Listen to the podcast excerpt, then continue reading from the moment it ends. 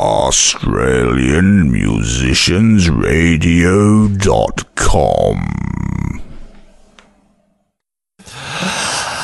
Australian Musicians Radio advises the following program may contain coarse language, adult themes, unsolicited product placement, quality banter, unscripted bullshit, dad jokes, cringeworthy puns, lewd anecdotes, general fuckery, and lots and lots of local, independent, original music. Hi, I'm Daniel M. Pern. And I'm Jimmy Madden. Welcome to Bar Talk. When colors fade to black, my fingertips will never forget the outline of your silhouette. How beautiful is that? I dive into your green eyes underneath these blue skies. You can't take that away from me away from me. Sitting on a hilltop, waiting till the sun's up. You can't take that away from me. When colors fade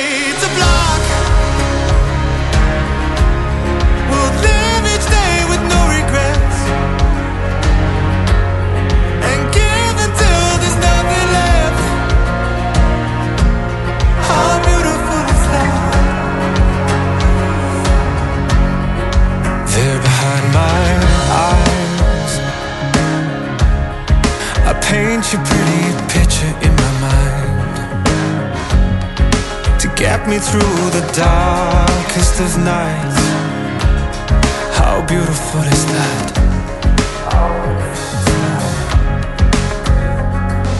I love the way your red dress bleeds into the sunset.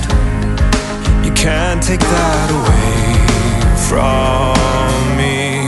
When colors fade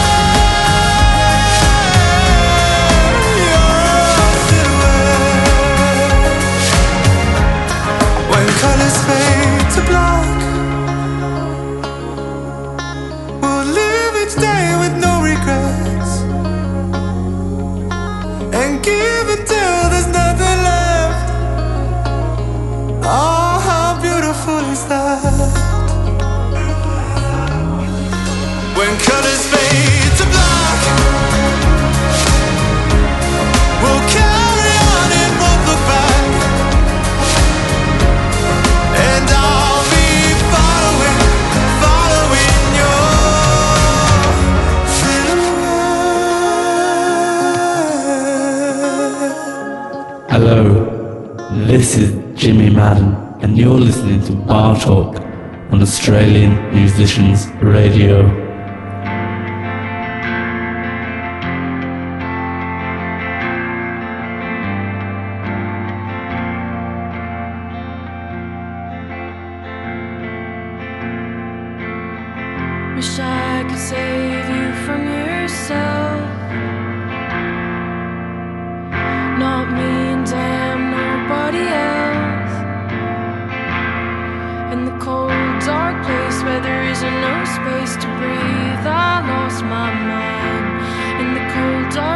Where there isn't no space to breathe,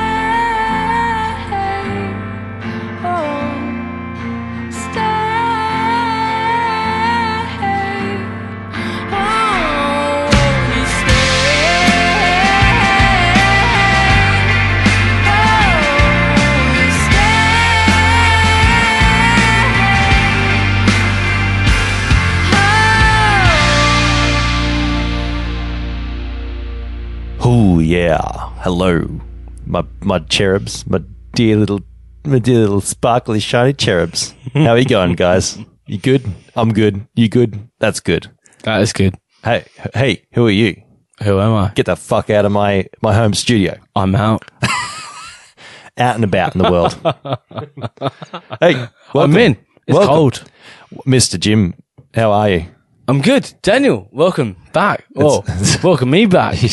Listeners, folks, sorry about that. That was very rusty. Welcome. welcome back to tuning in. And uh, if you are long time listeners, you might remember the dulcet tones that are Jimmy Madden. Yeah, welcome to welcome to episode 49 of Bar Talk. Bloody hell. Since we revamped, so after you you decided to up and leave, is the best decision that show ever had. You reckon? I, I do. Okay, very nice. don't don't touch the mic. No, you touch I'm- the mic I know, again, I know. I slap- remember, I remember what it was like. I used to be terrible. Then I had to train myself because it comes out on the recording. You're like, It used to be for those who were just tuning in back in the very early days of this program when it was Daniel and I operating out of the warehouse at. Um, we had these very creaky radio stands. Yeah. And Daniel was very a naughty boy. about the creaking interfering with the, the record and the very nervous. Nothing's changed. There was a very nervous new um, interviewees who would who would play with the microphone. It is a And- nerves thing. And Danny would, would only help the nerves by yelling at him, "You fucking touch that microphone one more time, mate, and I'll I'll, I'll spray you." you. But if anyone's listening on this, wanting to come on, then he's a lot calmer now. Yeah, no, I'm, I'm pretty easy Uh, going. He's he, he's got a new haircut. I've. Uh, I, want to welcome you. It's it's. I've got here a good friend Jimmy Madden here this week to go through a few songs with me and just talk a bit of shit between between takes, perhaps. Yeah, you, you know me. I, I I'm always up for a little bit of shit talking. We've literally just spent the last five hours on the couch yarning about shit, haven't we? Yeah, I mean, it's funny. Like, obviously, we'll get into the music, but, but ever so briefly, that we're talking about the early days of our, our own performing around Melbourne and the early gigging venues and open mic nights, and thus that we would uh, cohort. And, um, you know, Those romantic, it- simple days. It, it's so the the rose tinted glasses as this microphone drips further and further down on me. Don't touch the microphone. Oh, He's doing it again. And um, you, ca- you can't you blame me for touching it. Now you're doing it. You- he's he's pointing too. Um, but we were we were reminiscing on the early days and everything that came with it. And I think what was probably most fascinating to to to, to hear is a sort of sense of community that we had amongst us. I think it's probably played off in its own radio show. In our early days, we definitely had a sense of community about the way we did things. And um, all these years later, he still invites me around to his house for a delicious dinner. I made lamb shanks, folks. It was It was very Was it? magnifico. You're not just saying that to impress me, are you? I'm only saying that because I'm still here. okay, cool. well, he's, Um, he's still here. That's the thing. Like five or six hours later, some god awful hour in the morning. Uh, but I, I suppose the lesson is, is the community aspect, and um, folks, wherever you are, keep your community aspect up and running because it's really what runs shows like this and gigs and venues, and particularly in these hard times. I mean, uh, Daniel, you you'll be able to chime in here and throw your own two bob in, but obviously, COVID has been a a interesting addition for musicians. Um, with venues closing and gigs shutting down. The COVID, how did it affect you in year 2020, gig wise, recording wise, and all things music wise? Well, that all is from the last 49 episodes, so I'm not going to bore the audience with that. Oh, you've been over that. Oh, have you already spoken about COVID? Who would have thought? that thing that happened last year and is still I, I was, happening. I, was, I was asleep for a lot of it. Were you now? I, I, I do have a tendency to enjoy a bottle or two of red wine. We we should talk about the songs because I I Yes. honestly I was so forgetful enough I didn't mention them at the start. We came off a couple of cool tracks. Great tracks. Nicole McKinney with Stay, and before that Michael Leonardi with Silhouette. Beautiful songs. And I must say, Nicole Mc, McKinney, McKinney? Yeah, McKinney's song is very sort of reminiscent of that typical um, Brunswick Melbourne music sound. But she's that. not from Melbourne. She's from Brisbane. No, she's not. But what she has done, she's captured the essence of of that sort of carefree. You know what I mean? When you hear that sort of music, Yeah. it, it reminds me of of summer days in in Brunswick and Northcote, where you're walking down the streets and you think, "Oh, here's a bit of music going on in the bar. Go in, and it's that beautiful." Bridge pickup on, clean setting, acoustic electric guitar with Exactly. a capo on. But it's that sound of that sort of carefree summer, that that loving, um, everything encapsulates that, the, the, the, the delicious icy cold beers and the, you know, the sort of not too hot to have a, a cigarette if that's your, your predisposition. And Is there is there a temperature is there a temperature threshold that you go that- past and it's too hot for one? Is it? there's absolutely, uh, cigarette smokers will actually agree with me. There's definitely a temperature gauge in which it's too hot. But that song sort of takes me back to that sort of prime summer weather, you know, when you just want to have a couple of quiet beers and just enjoy yourself and get lost in the music. And you do get lost in her music, and you do. And what was fascinating about it is we sat there and we listened to it earlier and we would stop and we would listen to the sounds. And she's got this beautiful sort of texture about the the notes she hits and the melodic nature in which the notes she goes for compared to because the chords are quite sort of major chords. Hmm. But she she takes music notes to another place. I thought michael leonardi as well with silhouette was very much the same. That and he was a deeper register but he he definitely took it to a place that you and i may not have taken it to daniel Try to remember if I, I I didn't pick up on the deeper register part. Um, no, the deeper register was it was it was um A very good bit of muted guitar in it too. yes, and I think probably I think what gets and I admit and I I thought this too when we first listened to it. I think what can be forgotten about this sort of music is it's very easy to say, oh well, that's quite simple guitar chords. There's not a lot going on, but when you listen to what's happening underneath, and particularly with the first song, "Stay," Yes. had this great part with the Second dru- song. Sorry, the second song when the I, drums. get, I sent you the list, son. I, I do have the list.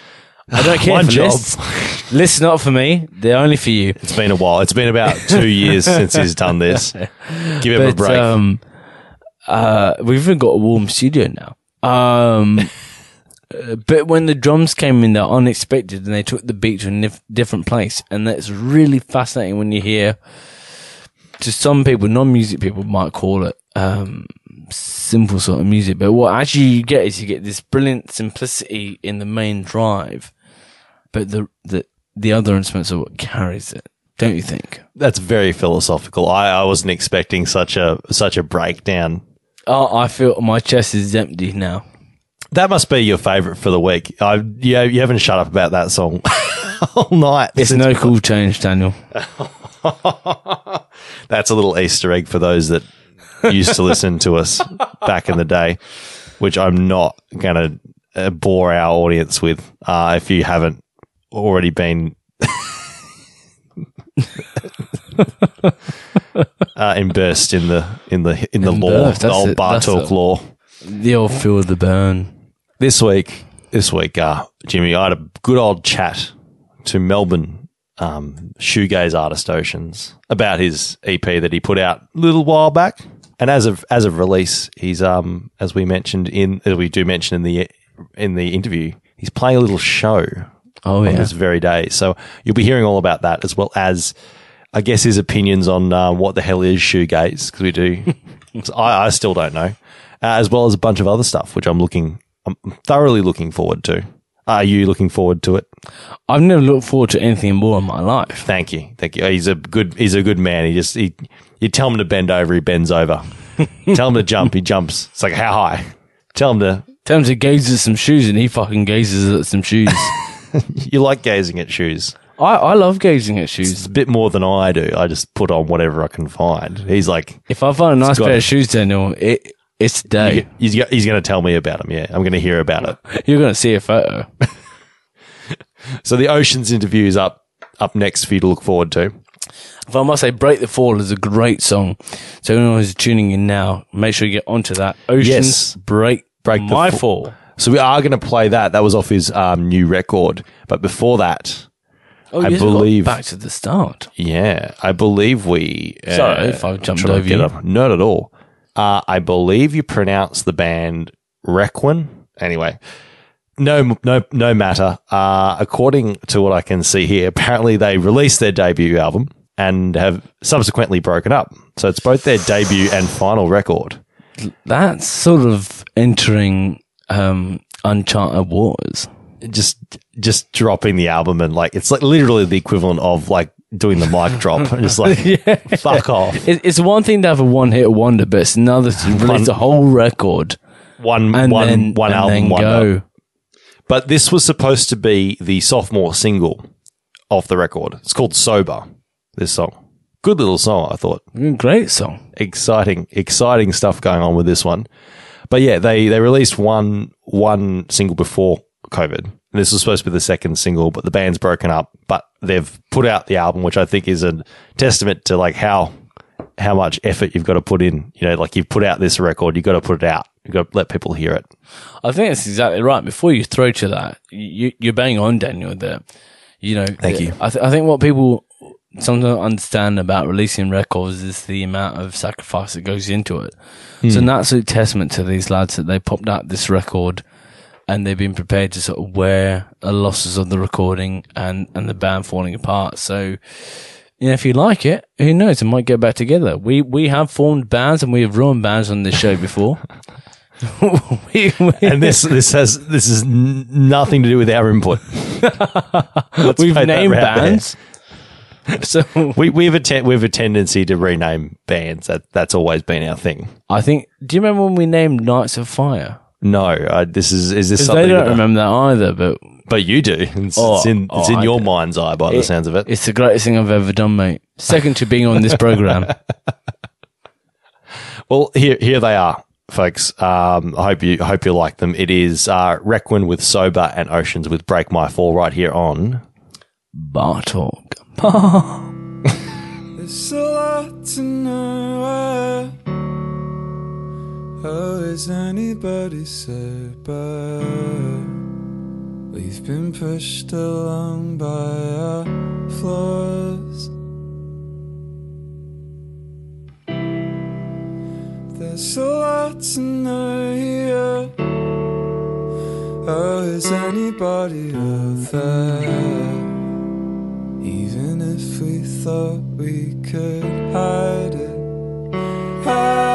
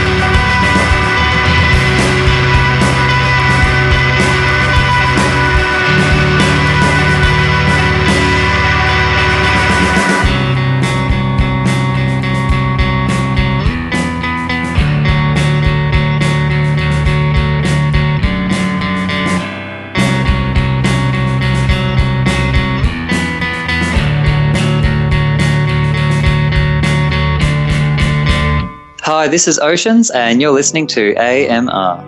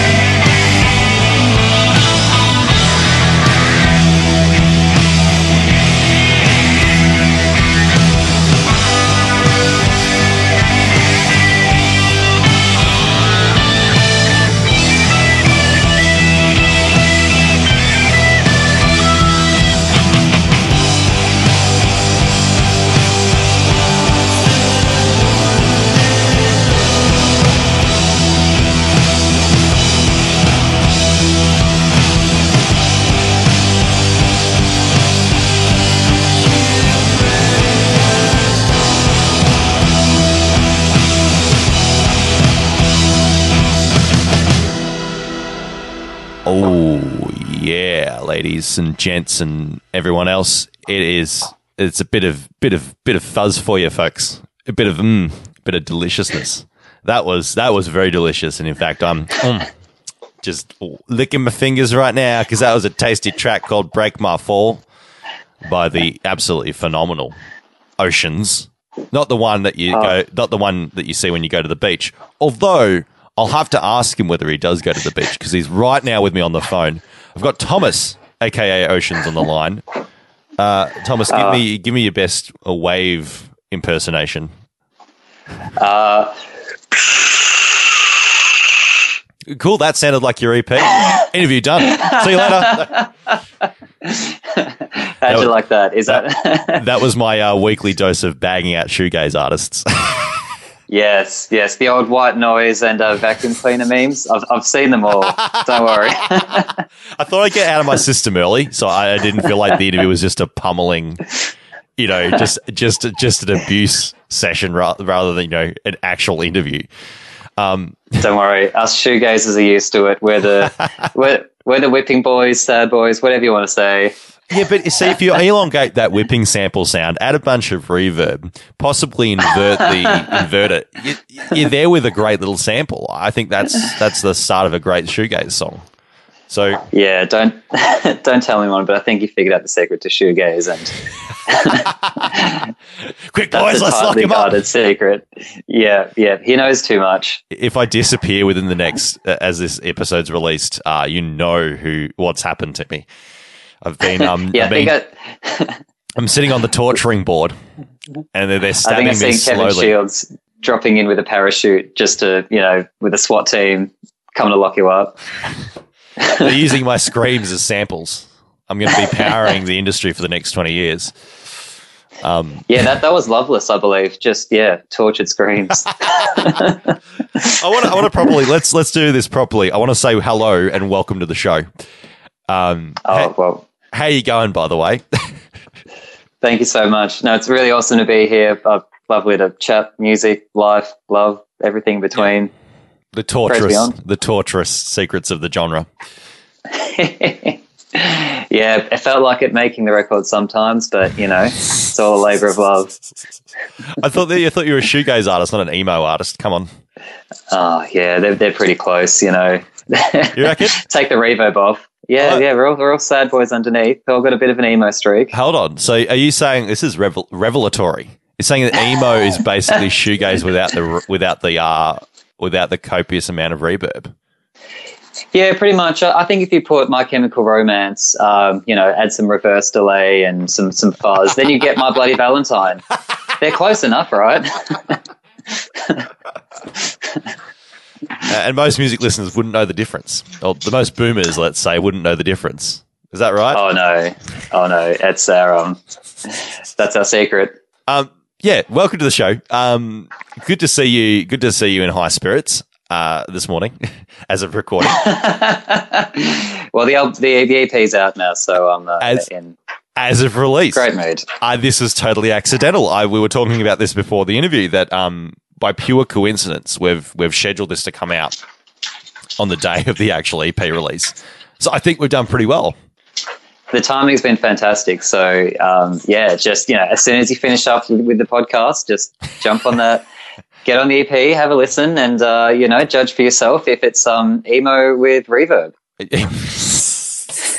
and then come and tell me at the show, which is happening tonight as well as of release. Yeah, yeah. The um, the fates have aligned. The um, the Tote Show. Come down, see for yourself. and, and a great rickety venue too. Uh, I swear that floor is going to collapse any day now. But uh, Oh yeah, up this is upstairs, folks. The tote, the upstairs part of the tote. I see. Is, is that right? You, Yeah. You're playing upstairs. yeah, yeah. So if you know if you're swaying and rocking, then just you know keep going for it. We want to be the ones. We want to bring that mother down. That finally brings the tote down. I feel that's bad because they've because the tote's an awesome venue and I, we do love it. Um, but the the amount of times it's been close to closing and then we've had to have save the tote, which I'm not bagging out the tote. The tote's awesome. Um, but I feel like if if if a band did actually break the floor literally, uh, we might be pulling ourselves in a brunny situation. Yeah, yeah. No, we, we'll, we'll definitely keep that bastion alive. So- we'll, we'll, we'll try. Which is funny because um, for those of you that aren't in Melbourne may not know about this, but the Brunny. Actually, where were you before we explain what happened? Where were you the night that the Brunny happened? I feel like it's Oh, like the. Melbourne Melburnians version of where were you when when the moon landings happened? Where were you when the Brunny got flooded? Yeah, no, I, I just think I've heard about it in a, in a house party randomly. Yeah. Just sort of, sort of shocked, and yeah, everyone's devo. It was it was so so bad. Yeah, it was it was a shame. Um, but for those of you that, that are, are outside of Melbourne, or yeah, are just not in touch with what's happening down here. A few years back, one of the most well-known Melbourne venues, the Brunswick Hotel, uh, got flooded, and uh, not not from rain or anything. Um, I think it had survived that for a good 150 years, the Melbourne weather. Uh, but no, it was a fire hydrant, and it was funny because I, I knew somebody that was actually there when it happened, and they go, yeah, one minute we're just out in the backyard, in the back courtyard talking. Next minute, there's just water flowing down the, the incline. And we're like, what? What? and then, then we looked in the alleyway bit, and then there's just water flooding in. We're like, this isn't normal. but somebody had run their car off the road onto the fire hydrant. And uh, yeah, it's one of those ones that sticks up out of the ground and it just and yeah, the rest is history, I guess. Oh, Archie wasn't happy about that. Uh, Archie- I think you've, um, No. I think you've triggered him. You've, you've disrespected the good name of a great venue. I will not tolerate that. Uh, Yes. but Archie's your dog, isn't it? Because you were just mentioning that before we started recording too. Yeah, Archie's a little, uh, he's a little six month old uh, poodle, Bichon, Bichoodle, and um, Mm. yeah, just just just a great lover of uh, live music venues and um, tough memories for him. Oh, do do you actually take Archie to your gigs? Oh, one day I would actually love to. He's sort of our unofficial mascot. He's, um, you know, snuck his way into all sorts of interviews and, uh, you know, and photos and everything and, and Instagram posts. So, I mean, how much does it take to be part of a band? Like, that's a band member if I've ever heard of it. Yeah, yeah. He's he's the official second member of Oceans. That's it. You're no longer a you're no longer a solo artist. yeah. I mean, he was my inspiration, really. Break My Fall was written all about Archie. Yeah. it's- it's- wait, legit, or you just been you pulling punches here? Come on, Thomas. Yeah. The fans have got to No. know. I can't remember what that was about. I think, you know, the, the first thing. Most artists like, come on, Thomas, get professional. Most artists at this point go, oh yeah, it's about the uh, vibe, da da da da da. They they make up a story. You're just like, nah, can't be fucked.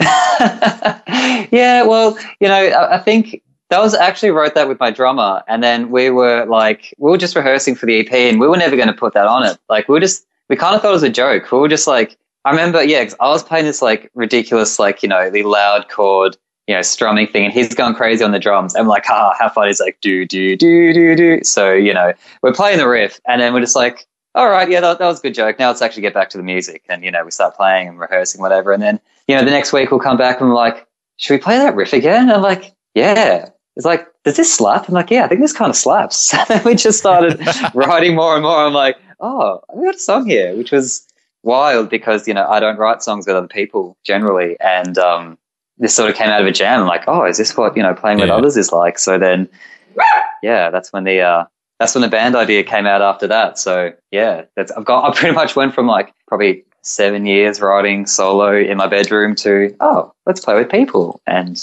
they're also amazing musicians. So it's fantastic. I was going to say, it's a great example of that idea that if you're just fucking around, remember what you fucked around with because it might actually be a great song. Yeah. I think I heard the Beatles say that they actually didn't write anything down, but they'd say if it was worth remembering, then they'll play it next time. Mm, mm. And I have So- to, I have to say too, you've done pretty well so far. Um, I see your previous single, um, "Come So Far," has done quite well. Yeah, the reception's been, I mean, overwhelming. I've been, I wasn't expecting any, you know, like Mm. when I first put it out on Spotify, I was like, oh, if I can just get that little tick that says below a thousand over that, I will be, I would have made it. And I would just, you know, kick my feet up and say, you know, oh, I'm a musician and I can, you know, plant my flag on the, you know, on the in- industry. But then we started getting more players. I'm like, oh, this is, people actually like it. People are actually sort of listening to it. And I was Yeah. just, I was so overwhelmed. So, you know, obviously I've been writing music for a much longer, you know, such a long period of time. And then I was like, oh, I never, you know, I shouldn't put it out, you know, which maybe it's just not ready. And so, and there's been so many great people like, you know, such as yourself, just like, you know, great music lovers who are, you know, keen to chat and, you know, get on board and, you know, promote these sorts of things. I'm like, I just should have done this way earlier. I got all this stuff now. I should have just kept recording that and started a lot earlier. But yeah, the response has been overwhelming and I'm super grateful. I know this saying is is targeted mainly at investors, but it works for music as well. You you miss hundred percent of the shots you don't take, and usually it's in in you know usually usually it's used in the context of oh if you don't invest you know you're not going to make any money anyway. Um, but in this context, I think it works because it's like well you know who knows where you would have been if you'd done it done it it started this five years ago, but there's no harm. There's no, you know, there's no point crying over spilt milk. Again, to use, you know, cliches, Thomas. There's no point in crying over spilt milk because you didn't start five years ago. Yes, in another universe you did, but in this universe you've started now, and you know what? You've done pretty well. So, like, good job. Yeah, yeah, that, that's just been funny. And, you know, like, it's just one of those things that, yeah, yeah, like you said, who knows how things would have gone, you know, had you started earlier. I mean, when I first started, I was just pretty much writing synth pop. Like, I hadn't touched guitar for ages at that point. And then slowly, you know, the guitar influence started coming in. I was like, oh, this, this could be an interesting sound. So, yeah, would have been a, you know, synth artist um, if it wasn't for the last couple of years when I really got back into the shoegaze and sort of, you know, post punk sort of thing. I mean, that's true, but then, I mean, if you were doing it, you would have. Do you think you would still been? I mean, this is more talking about what you think your future might hold. But you'd be in a position, surely, to change up styles, though, for like each release or whenever you feel like changing. Just you know, put out something a bit different. I think so. I'm really actually keen um, on baritone guitars at the moment. And Oh, then yes. um, at the end of lockdown, I bought a, uh, well, sorry, at the start of lockdown, um, just at the end of 2019, I bought a, uh, I bought a uh, bass six and just started writing all these like, you know, sort of cure-esque baritone, you Yeah. know, sad songs and I was like, oh, this is uh, pretty good. I think I can, you know, keep this up. And then, you know, just just throughout writing while we were, you know, in our extensive long lockdown, I um yeah pumped out an album and we're in the midst of recording that now um, at Birdland. So I'm it'll be a it'll be a vast shift, I imagine, but I'm really keen to give that sound a go. So it looks like uh, you are actually going to be recording it at the same place you did this EP. Is that right? This EP was done at um, Love Shack in um, Footscray. Oh, um, which was with my good friend Aiden. Um, he's a really um, amazing engineer, and he's um, came out of WA originally. Did some stuff with Nick Allbrook, and um, just he picked up the vibe super well. You know, he's one of those guys. You know, he's a guitarist, but he knows synths, and um, it was just amazing at merging these. I, you know, like I gave him this. Just the demos I put out were just these clusterfuck of ideas, you know, horrible mix, reverb on the bass, you know, kick drums, you know, super low frequencies. And he just like, okay, I'm just going to move this around and, you know, mix this where it needs to be. And he just got this sort of soup and made it into this very nice, lush sounding thing. And, you know, I wouldn't be able to do it, done that without him to be able to sort of get those ideas and just sort of concisely lay them out and mix mm. them. It was a, it was a mm. very great recording process. yeah, yeah. Oh, so you've actually switched up where you've recorded the album compared to where you've done the EP. Yeah, I think for this one, I just wanted to, I'd say for the album that I'm looking at now, it's a very sort of shoegaze. There's no sort of, you know, electronic and these other ideas, which I was maybe aiming for in the EP. I wanted to go for a bit more of like a classic sound, like, you know, Yeah, big, loud, washy drums with your, you know, baritone guitars and, you know, all this fuzz. And, um, Mm, mm. yeah, I, I hooked up with Lindsay um, Gravina, and he knows all about that. And he's just he's he's done a lot of these great Aussie rock bands, and I Yeah. think he'll just get that tone and um, yeah, really nail that shoegaze sound, which um, which I'm keen to put out. Hopefully, end of this year, maybe next year. yeah. Sounds exciting. Sounds super exciting too. You that you're that that busy. I mean, because when did you then? So where? When did this EP get recorded compared to? Well, because you're doing the album now, yeah. But when did this EP get recorded?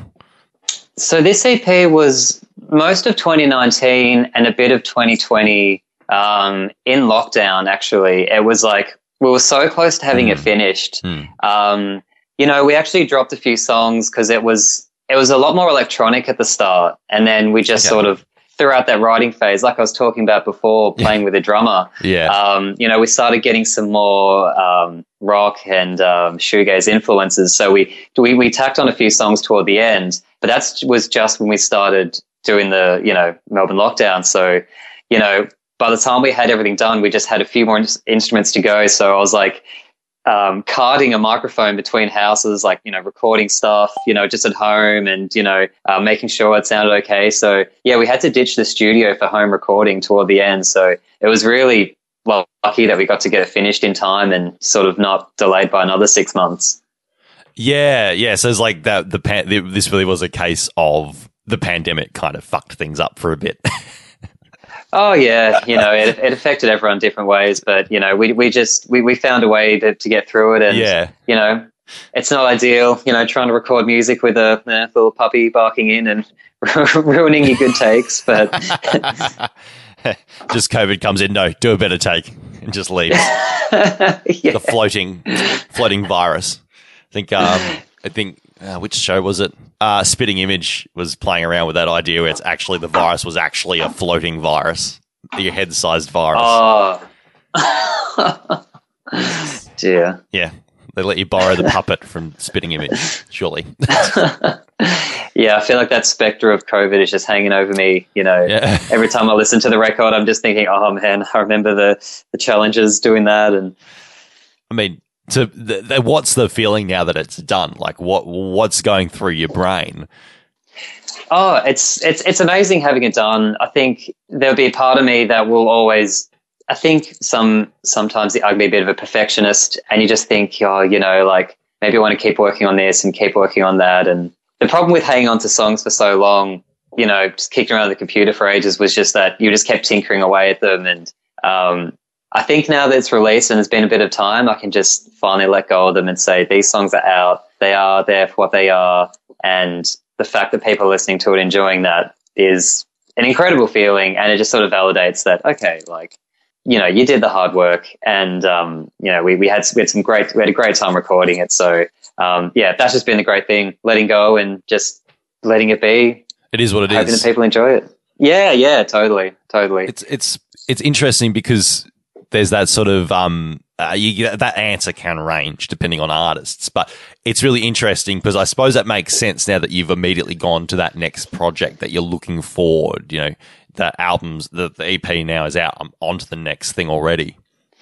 Yeah, I think this, the thing about that is it sort of validates you as an artist that you say, okay, well, I can go in, you know, and write songs and record. And um, I think it takes away the sort of insecurities um, that come with first releases, especially when it's sort of like a solo project, that there's no, you know, that there's, there's nothing to hide behind. It's Yeah. just you and, and, and decisions you make. Like, I think back to, you know, the earlier days, like, you know, tweaking a snare, like the EQ, like, you know, for hours. And I'm thinking, What am I doing with my life? right now. what am I doing with myself? You and if you can just give yourself up. and that was it. That was kind of like the level of uh, you know detail and, and you think that you need to go into. But I think when you just sort of surrender yourself to um, someone is going to mix this for you and just you know get that get those good sounds and just focus on the songwriting. Um, that's all you really need to do. And um, you know that's why I've been able to do this album like way way quicker, which is because I'm like getting the getting the bare basics down and getting the ideas, and then go into the studio and then, and then let all the magic happen there. it, it sort of comes back to that uh, idea you were mentioning, the inner perfectionist. And I want to touch on that because there always has to be, because this thing is relatively common with artists. It's your own music. It's your statement. You know, it's what, who you are and you're putting it out there for everyone to see. You want to make sure that it's the best, the best possible thing you can put out to the world. But then the, the other side of that is then it does put out a perfectionism where you'll never get anything done if there's nothing holding you back. So what I want to know is who is the person that does that for you? That is what I call usually an umpire. They they're the ones that just say, right, that's enough. No more tweaking with the EQ on the uh, on the snare. who, who is that person, and, and what and what do you think has caused them to take up that role? I mean, I think it's yeah. It just comes down to the engineer that you're working with, and um, that what sort of relationship you have. Um, I remember working with Aiden, and um, we'd go through a lot of takes. We'd go through a lot of like sort of mix revisions, and um, usually we're sort of on the same page. Like you know, so like come so far was sort of like towards like the you know third or fourth mix revision that we're Yeah. sort of thinking, okay, no, like oh we, we've done it, like like we've we've nailed the vibe, and we're so happy after that. And and then for other songs that probably didn't need, that were just much more simple. Um, we would just say, yeah, like that's pretty much it. Not much needs to be done because if we go back and we tinker with it, we're just going to be, you know, making stuff louder than just making it quieter again, sort of thing. So, um, That's essentially what it comes down to at the end. You're like, you got to step back and go, yeah, this is really just another way of adding or minusing gain. Essentially, essentially, and and you know, like I look back on some of my mix notes, and then I'd say like you know the same thing twice. I'd be like, okay, now let's put that snare. Okay, let's put that a touch louder. And then on the next note, it's like, mm, actually, that snare's a bit loud and putting it down. And I could just, you know, mentally picture him now, just like tearing his hair out.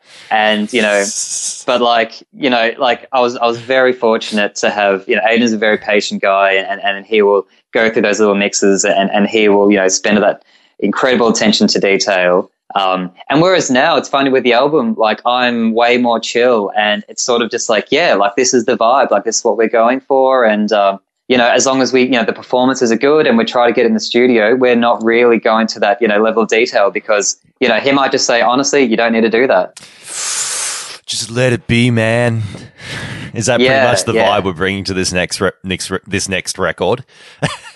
Yeah, that's what I think. And I think it'll just be a liberating process of recording something and getting it out there and um, just being, letting it be what it is. Is it because by that point Aiden had pulled out all his hair and he'd gone bald? Now I haven't met him. I haven't met him, but it, he didn't look noticeably, you know, from all the stress, less less covered in hair after from start to finish. Um, I might, I might have worn him down. Look, I, I'm, I'm going to blame it on the, the, the global pandemic. That might have also had something to do with it. But, uh, you know, a, a high maintenance client won't help uh, to add to the mix. It's let's just blame it on COVID. Yes, yes, yeah. yeah. Um, that that thing that you know didn't do anything last year. Yeah, no. Yeah, no, of course. What, what, what was 2020? No. with, with, with um when did you go into the writing process though because you were mentioning a bit about it before uh in this case you know uh, come so was it come so far you said was just a riff or was it break my fall Oh yeah, Break My Fall That's was just this yeah big that sort of chunky riff with my with my drummer mate. Yeah. yeah is it is it always the case that you have to do a bit of collaboration before you can get a good idea or is it more a lot of the cases you have come up with a lot of these ideas just by yourself Yeah, I was recording all the instruments but the drums, so we were just sort of going through you know step by step, and, and uh, yeah, my demos were pretty much I didn't really change it up at all when I went to the studio. Um, it was more just trying to you know clean up all the copious amounts of reverbs and delays I was putting on things and. Mm, mm. trying to etch, etch out a, a usable mix. Um, but now, you know, I, I'm playing for the for the album. I'm playing with a band now, and um, you know, we've got a person on each instrument, and that's just freed me up so much. So to have everyone, come in and add their little bits, like you know, I'll have a guitar pedal, sorry, like a, a pedal board that looks like an alien spaceship, and then my other guitarist Dwayne will come in, and he's got an equally massive pedal board. So we're just getting all these like crazy cool textures, and everyone's adding their own um, style on things, which is awesome. Yeah, yeah. So was that something? Well, actually, what was the reason for deciding to have more of a collaborative effort on this this next project?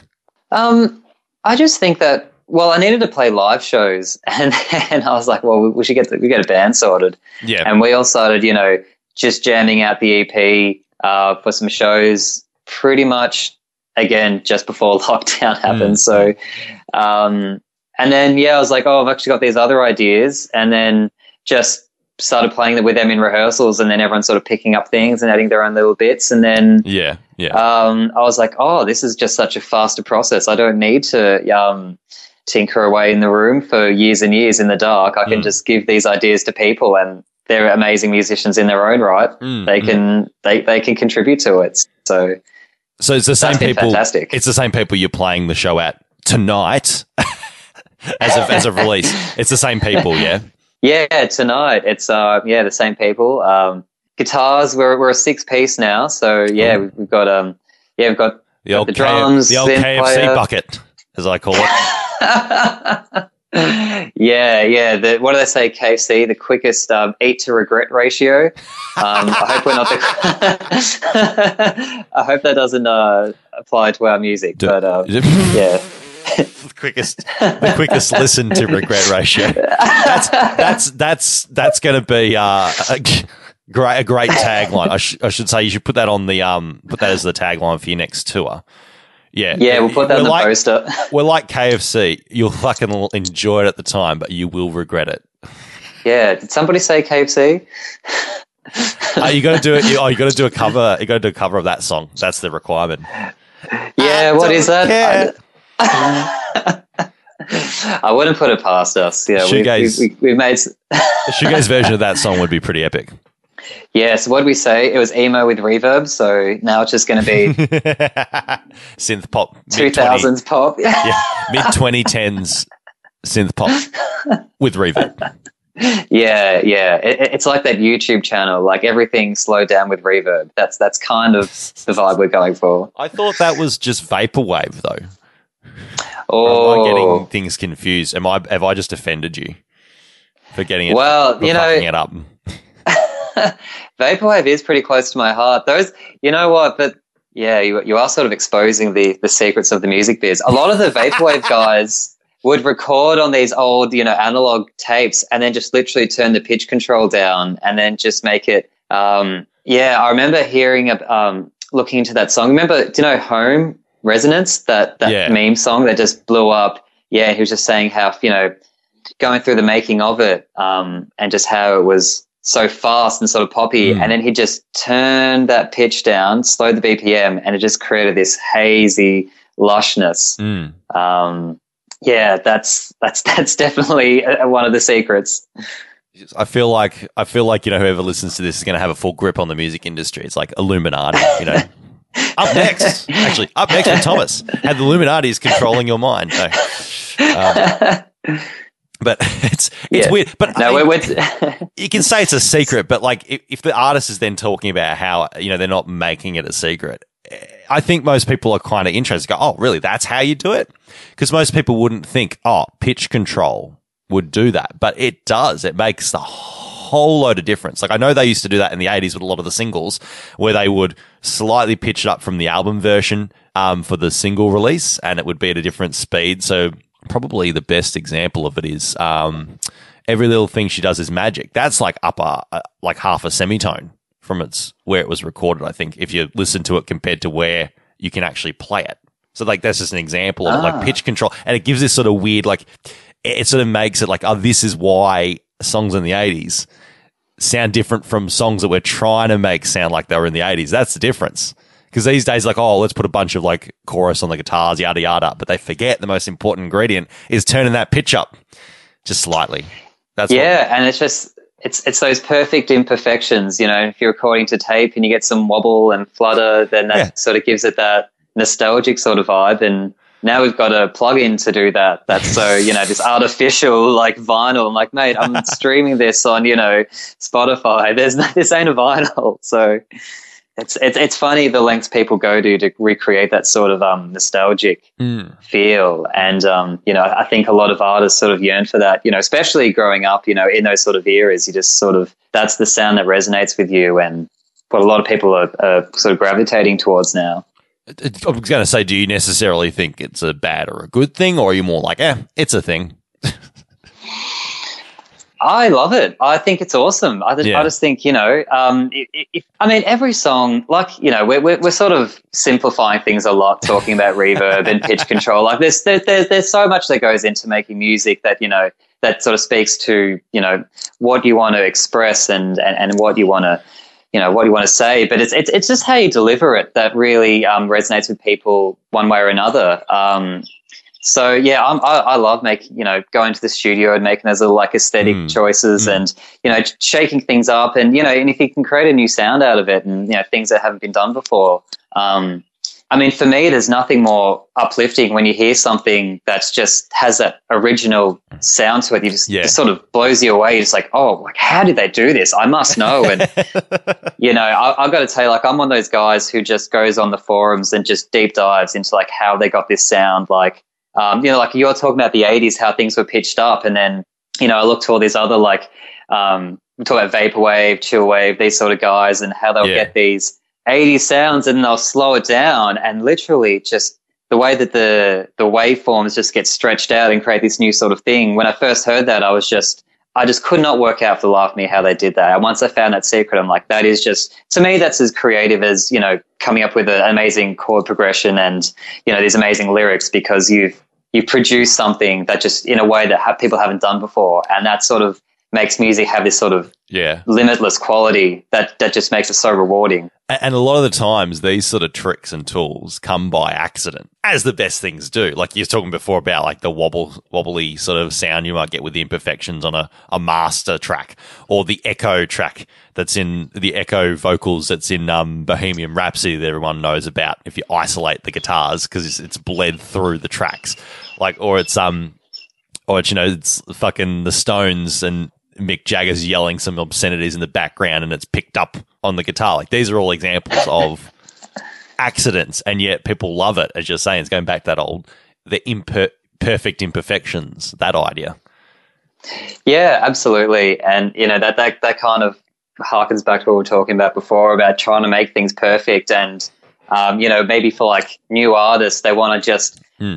Chisel out every frequency that doesn't need to exist and uh, just just try to get this this perfect thing. But you know, the learning experience for me putting out this EP has just been to let things go and just to let things be and Yeah. you know people and people will hear it differently from you as well because i think once you spend those late late nights mixing away and, and hearing things you know a thousand times you, you hear things that people should not be hearing This this actually this actually segues really well into what we were going to talk about. We mentioned beforehand because soon we're going to be playing um, one of the non-single tracks back to the start off the EP, and this you reckon was a really good example of that. So I was hoping that you could explain what you mean by that and explain, I guess, how the reception has been for the song for peop the people that have heard this song compared to your own experience.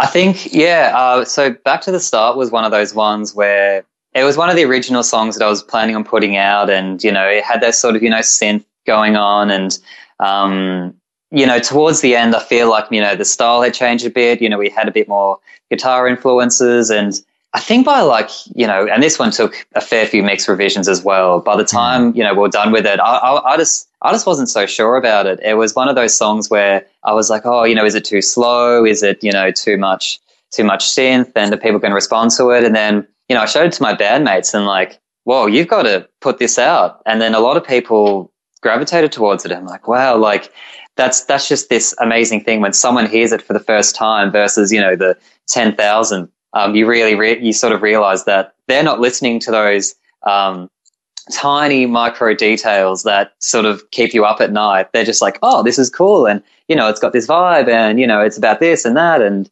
you just sort of say, oh, well, I should just trust other people because you just can't trust your own judgment after a while, especially if you're getting really involved in the mixing and you know and the recording process all yourself. I was going to say, do you reckon you might incorporate that into the process of your current record, getting more people to just have a, a test listen and go, well, what do you think of this as it as it progresses, as the I guess the album progresses?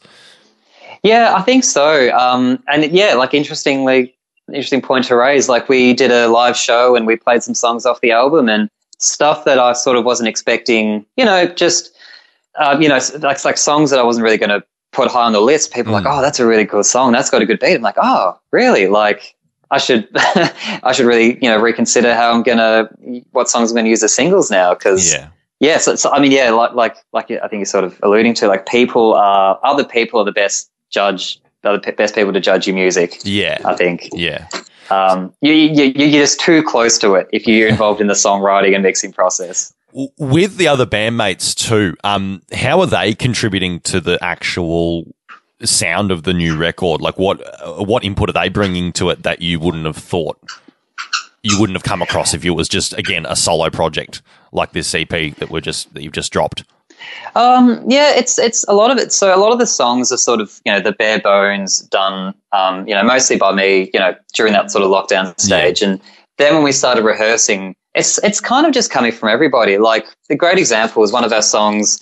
Um, you know, we, we were sort of you know playing this very fuzzy, a lot of you know distortion on the guitars, and then you know like coming in and out of those ideas, and then one of and our guitarist said, "Why don't we just like cut the guitars for the start? just you know have have a little synth line, um, build it up slowly, and sort of have this big crescendo, and then we'll like." Oh, that could work, and you know, we, we, we, we cut everything. And sometimes, yeah, it's just like a matter of like actually like muting things and just letting things build, and like, oh, that's just taken a life of its own, and Yeah, yeah, or you know, and even just little things like the way that you know the drummer will emphasize certain notes, or you know, hit a certain play a certain beat. We're just like changing things, evolving over time. So, Mm. um, that's a way better um, creative process than sort of you know iterating this song a million times by yourself and just having other people just come in and play through it naturally and, and bring what they would in, in instinctively think they should go.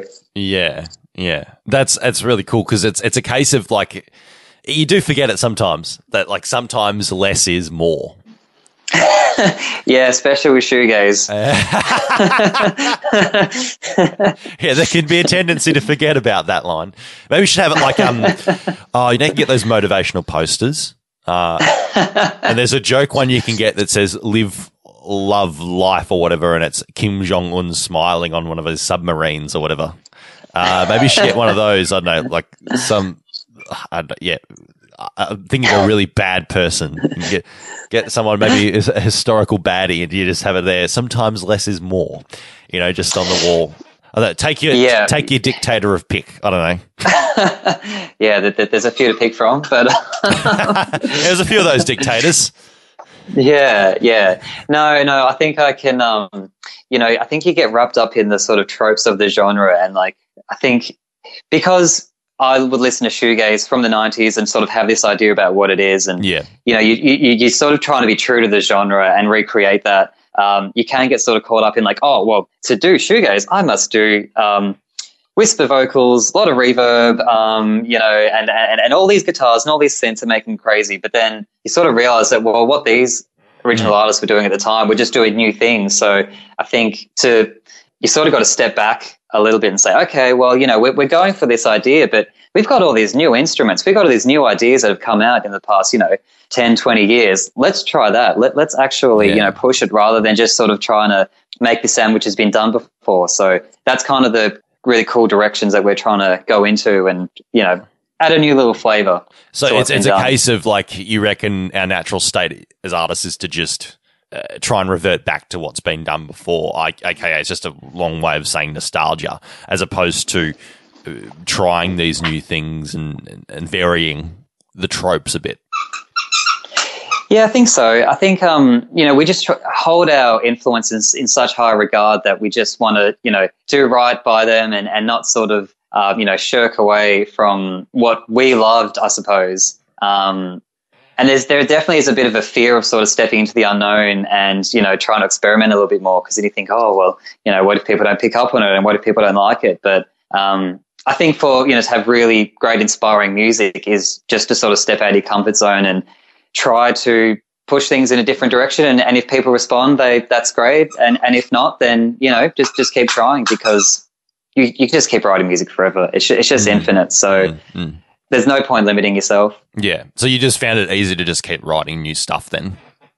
Yeah, I think so. For me, I'm always interested in trying new ideas. Like, I kind of like the concept of like, okay, well, try the EP with some synths and some, you know, hazy vocals and whatnot. And um, this album will be more of a darker feel with a baritone. And um, what's coming up next for the for the new album? Who knows? Like, I'd like to sort of try working within the confines of a you know a more limited setup. I think Yeah, um, yeah, yeah. that can sort of push things and, and make the creative juices flow rather than just this infinite boundaries of what can be done with music. And then you just you'll never finish anything, which was a story of my life when I first started with music. So the curse of an artiste. uh, It's a never ending struggle. Yeah, it is a bit like that. So I mean, it's it's going to be really exciting. Uh, what's going to be happening, and the fact that you're going to be just pumping out new tunes, which is awesome. It's awesome. Um, for the, for those listening as of today, of course, uh, as in as the day it's released, uh, what can people expect from the show tonight? Or, in other words, for those of you listening after the show, what the fuck did you miss out on? Yeah, well, we're um we're going to be playing a lot of the songs off the EP. Um, we're starting out with these songs from the album, so because Yeah. I got to switch guitars around, we're starting with the Oh, gosh. baritone songs on the album. So you know that'll be a very uh, dark, moody sort of um, Yeah, yeah. start, and then also and it'll pick up as it goes along. But um, we've even got some uh, track, uh, some more unreleased tracks Mm. from a side project that I started in lockdown again, of course, because what else can you do? um, I, I, um, I started chatting with some other shoegaze lovers on Reddit, and um, they're out in Bristol, out in the UK, and um, you know, it just sort of started out as this one song idea. Um, he sort of reached out and just said, "Hey, if anyone's interested, I've got these demos, and if someone's keen to, you know, write some lyrics, I'm like." Yeah, I'll give it a go. Like, you know, I'm, I'm writing my own music now, but I'll totally, you know, this guy wrote some really great sounding demos, and uh, I, I was really keen to to add something to that. And so we sent a you know a few song ideas over email, and then you know I said, "Oh, that's cool." Um, so I've got these other songs that I was going to do, and then like four or five songs later, we're like, "Oh, we could probably do a little EP together." So Mm. so that hopefully is another release that we're hoping to put You're like out. the king of soon. unfinished things by the sounds of it, Thomas. oh yeah, we, we tried this and then we're like, oh, we sort of dropped it. I can never get it finished. Oh, well, the album's coming out soon. I swear it, guys. I telling you, it's happening soon. Oh, and it's got this other side project happening. Yeah, yeah. yeah, you know, when I die, you can bury me with my demos because you know. that- There wouldn't be enough room in the coffin. I feel. yeah, I'm hoping if there's a you know a couple terabyte drives you could put in. Uh, no, but we're, we're we're hoping to play some songs off that project as well. So um, yeah, there, there'll be a bit of a, a mix of um, a lot of unreleased stuff that we're keen to put out. So Nice. un- uh, un- until we get to the studio, we'll uh, we'll have to make do with live. But yeah, that that's really exciting too. So You can hype them up. You can get good. It's a good way to sort of gauge which ones you can keep on the record, depending on how how much people like them. Wink, wink. yes. Oh, yes. you really like the new track? Mm, yes, I'll write that down. Yeah. Yeah, it's always the ones you least suspect. I've found. So um, yeah, I might need like a little like applauseometer and sort of you know keep a record of how much cheering goes on um, Ah, for each track. So, he says that as he pays people to be plants in the audience to purposely clap him on the songs he likes to try and engineer Oh, yeah. the audience to say, yeah, these are the ones that are going to be on the record. You must clap for my beautiful, my beautiful uh, ego. yes, please feed the ego. I've, I've got purely woo girls coming to the audience. Uh, we're doing a, the odd Beatles strategy. So Oh, okay, okay. That's, that hasn't happened. Talk about being nostalgic. hey, gotta learn from the best. gotta, you gotta. And I, I feel like you're, you're putting out the best, Thomas. It's been so much fun having a little chit chat with you today. Yeah, thank you so much. It's been um, it's been amazing. Um, love talking about music and um, exposing our, our little secrets. So uh, Exposing the lies, the fraudsters that we are. absolutely. No, um, honestly, all the best. Hope the EP does swimmingly, and I hope when the album comes out that that does even better. And our best of luck for the show tonight too. Hopefully that goes goes well. Yeah, fingers crossed for those who are listening afterwards. They uh, hope everyone enjoyed it. So um, yeah, thanks again and have a good one. Where can people find obviously the, your music too and your socials? You know, if they did miss out on the show and are, are, are busting to see your next play.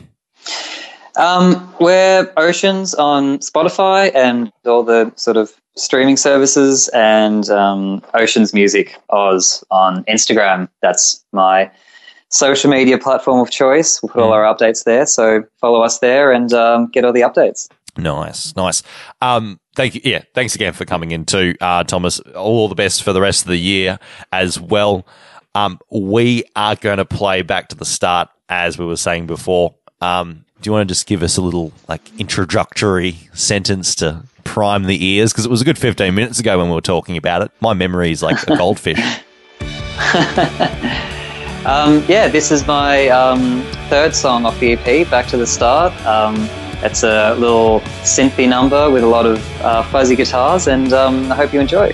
and who are you? I am Oceans. Brilliant. Thank you. Cheers.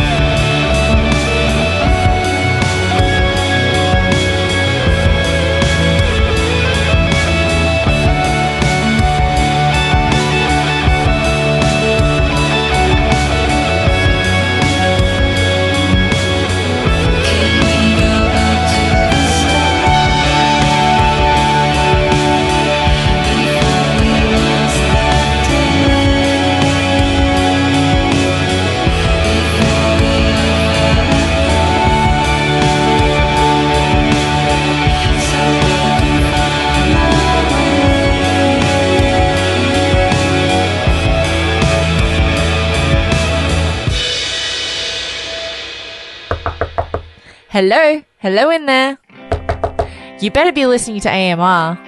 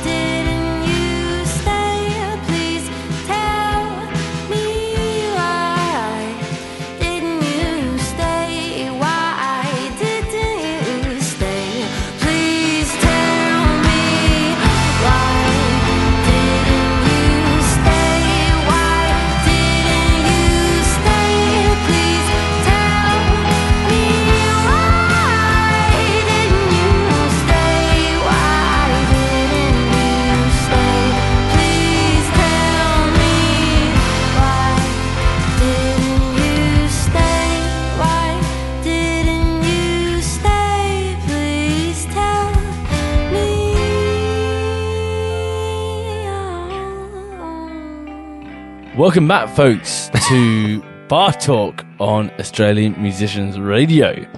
You've just heard Oceans with Back to the Start. And then after that was Lucy Francesca Dron with Liquid, Liquid Numbing Pain. Now, I just want to touch on briefly on Liquid Numbing Pain. Yeah. It was brilliantly, I think, um, Ironically, not like the song, I felt fully immersed in it rather than numbed. Exactly. The the numbing was lacking in this instance. But it was a song that you sort of, the late night drive song is what it was. Or the sort of um uh in the bar perhaps forlorn dragging on cigarette as it soundtracks your evening.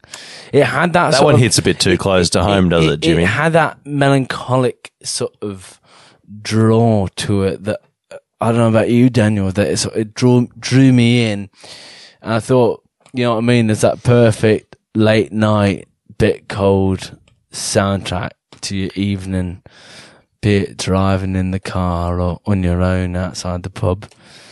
Um, uh, Lucy, she's incredibly talented too. I must say, yes, we've very. we've previously played one. We we played her previous single, um, "What Is Next," back in January, and I'm so happy to play her new single as well. Um, I want to mention too, but yeah, it's a great track. Um, I want to mention too. Thank you, Oceans, for coming in and chatting, uh, as well as um, Sarah Guppy from This Much Talent for hooking us up with that one. Uh, and again, if you're listening as of day of release, the 27th of May, and you have got nothing on tonight and are in Melbourne, go to his show. Uh, make sure you check out his socials too for all the details, tickets, links, all that jazz. Um, and check out his EP when you get a chance. Absolutely. Great, Jimmy- great. Jemois, Jemois, my big boy. Damn well. Um, good job. Good job. Great, great mate. call and response going on there. Well, I, I hope I wasn't too enthusiastic as we came in off that break then. Very enthusiastic. I always like enthusiasm.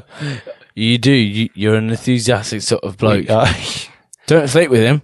we are going to go to a heavier track real soon, though, which I think is a great segue because I always like to chat around this time about and mention, uh, of course, Heavy Reborn, which is the one of the other AMR mainstays. One of the, the big dogs. Well, yes, that and of course uh, the Mint Factory, which is still going strong, courtesy of our good man Gareth, with a, a lovely rotating crew of crew many hosts. years on. I must say it's a testament to AMR um, that you guys have sustained the quality of programming that you have. Hard work, Jimmy. I need I a know. hug. I, I worked with you for eighteen fucking months, mate. I know how hard it can be. if anyone's not sure, go back and listen to early renditions. that, that we haven't kept the episodes. There's a reason. They're, they're long lost to the archives. I don't even know if the archives have them. The great, we didn't the great record shit. AMR fire. Oh, the dumping ground, yeah. It reminds me. Do you remember when Universal Studios caught on fire and they lost a whole lot of records? Lost Louis Yeah. Armstrong early records mm-hmm. and All the um, masters for a lot of. very dangerous sport. Now losing the the masters. Yeah, so there's somebody probably got paid out a lot of money on that day, insurance wise. Yes, it's very hard to believe that it just happened to happen on that day, doesn't it? I don't. We're not a conspiracy what are you- what program here. We're not a, a conspiracy, conspiracy podcast, but tweet you us. wish. You tweet wish. us it. That don't seem right, Universal. Well, what do you reckon happened in your in your humblest opinion? In Do you my fucking heart let your imagination run wild on that. My imagination runs wild, Daniel. It's Mm-hmm. quite a show. Okay. There's a midget, a leprechaun. Is is something we just Gasoline. can't handle the general No, public? I think in in all honesty, I just think it's probably one of those things that went wrong and history. I think perhaps if someone knows too much or has too much information, history has a way of of writing that, yeah, just correcting recorrecting correcting the, the, history. Yeah. yeah. But no, I think it's probably something that, that went wrong in the Universal Studios. Or it could have been an must say, electrical fault. there's- th- yeah, it could have been, but there's not been a lot of information on it. which I, But- I find, frankly, a bit suspicious. And well, you reckon all five seconds of your research debunks? Oh, I've not done any research, man. That's why on Facebook.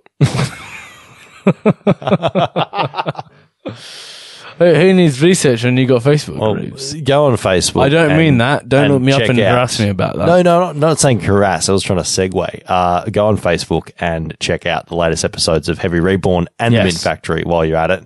Great guys putting putting work behind those shows. Jay and the crew for Heavy Reborn, and of course Gareth and Co for the Mint Factory. Absolutely. Every week, playing some of the freshest Australian, New Zealand, and Pacific Islander music going around.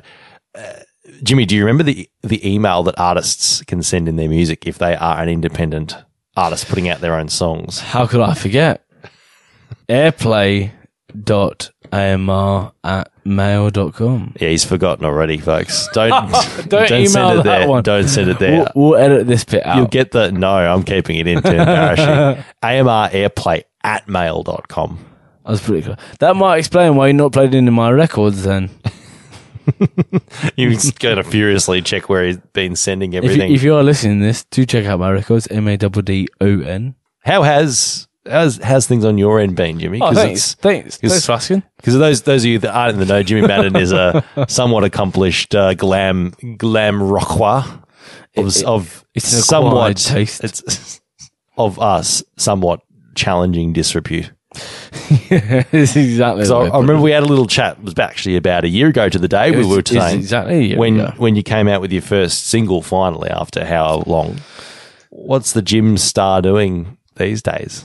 Well, yeah. So literally a year ago today. So, oh, well, we did the interview bit a year ago yesterday. I did release a record. I did a thing. I did a song.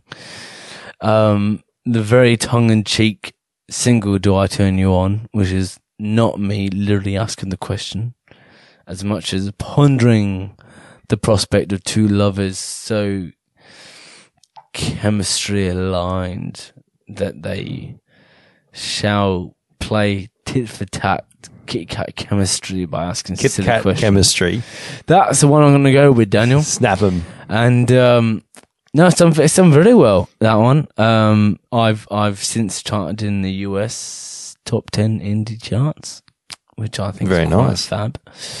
Um, no, it's been good. It's been good. Obviously, COVID has been, and as you've mentioned in the last few episodes, been challenging in its own right. Um, it's had its ups and its downs. Um, I drive a much nicer car, but that's probably That's- not that's COVID related. Am I allowed to say The the the, the your dad's car? Yes. Well, right. For anyone who's listening, who might think he sounds a bit old to be driving his old man's car. I am temporarily between countries, um, and COVID has made it quite hard to travel as I once had.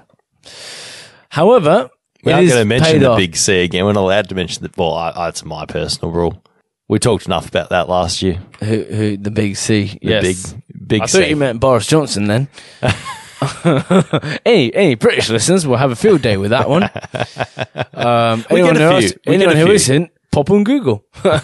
Because there's nothing Google don't love than a bunch of people googling Boris Johnson. My my girlfriend always finds it funny because when Boris Johnson first became prime minister, she goes, "Oh, it's like that guy from Little Britain trying to pretend to be Donald Trump and, and not nailing the accent." It's like you, you are. I hate you, but you are absolutely on the money there. It is sort of like as someone who, who who avoids a politics conversation with some passion. he is remarkable. comment. He is remarkably brilliant at playing the sort of you know how the Brits love the slightly Who, uh, eccentric- Boris Johnson or the guy from Little Britain? Boris Johnson. Yeah, Oh, okay. people love the eccentric Brit, the sort of slightly left of centre, like don't want to say it, but Jimmy Savile type more character. right. Sorry, can we say Jimmy Savile on this program? We're not on the BBC. Damn well, I'll say what I like, Daniel. You've just gone to the bottom of the pops, sir. He'll pay it. Um, moving on from the Jimmy Next, Savile. next you're going to be tapping your can of British paints like Mister a certain disgraced former. I, I, pres- I, could, I former could feel a non-existent producer tapping me on the shoulder when I brought up Jimmy Savile. Then, for those who don't know, Google is your friend. Don't Google that. There's a great documentary by Louis Theroux. You should be googling. Uh, no, you should be visiting AustralianMusiciansRadio.com so you can look at. Pictures of you and I, perfectly healthy. There gentlemen. is, there is, I believe. Oh no, there isn't. No, there used to be. I think a picture of you and me. Then, uh, then you when you became disgraced, I think Gareth got the Took it texture and just like For anyone following on right now, by the way, Leicester City and Tottenham Hotspur are two all at the 77th minute.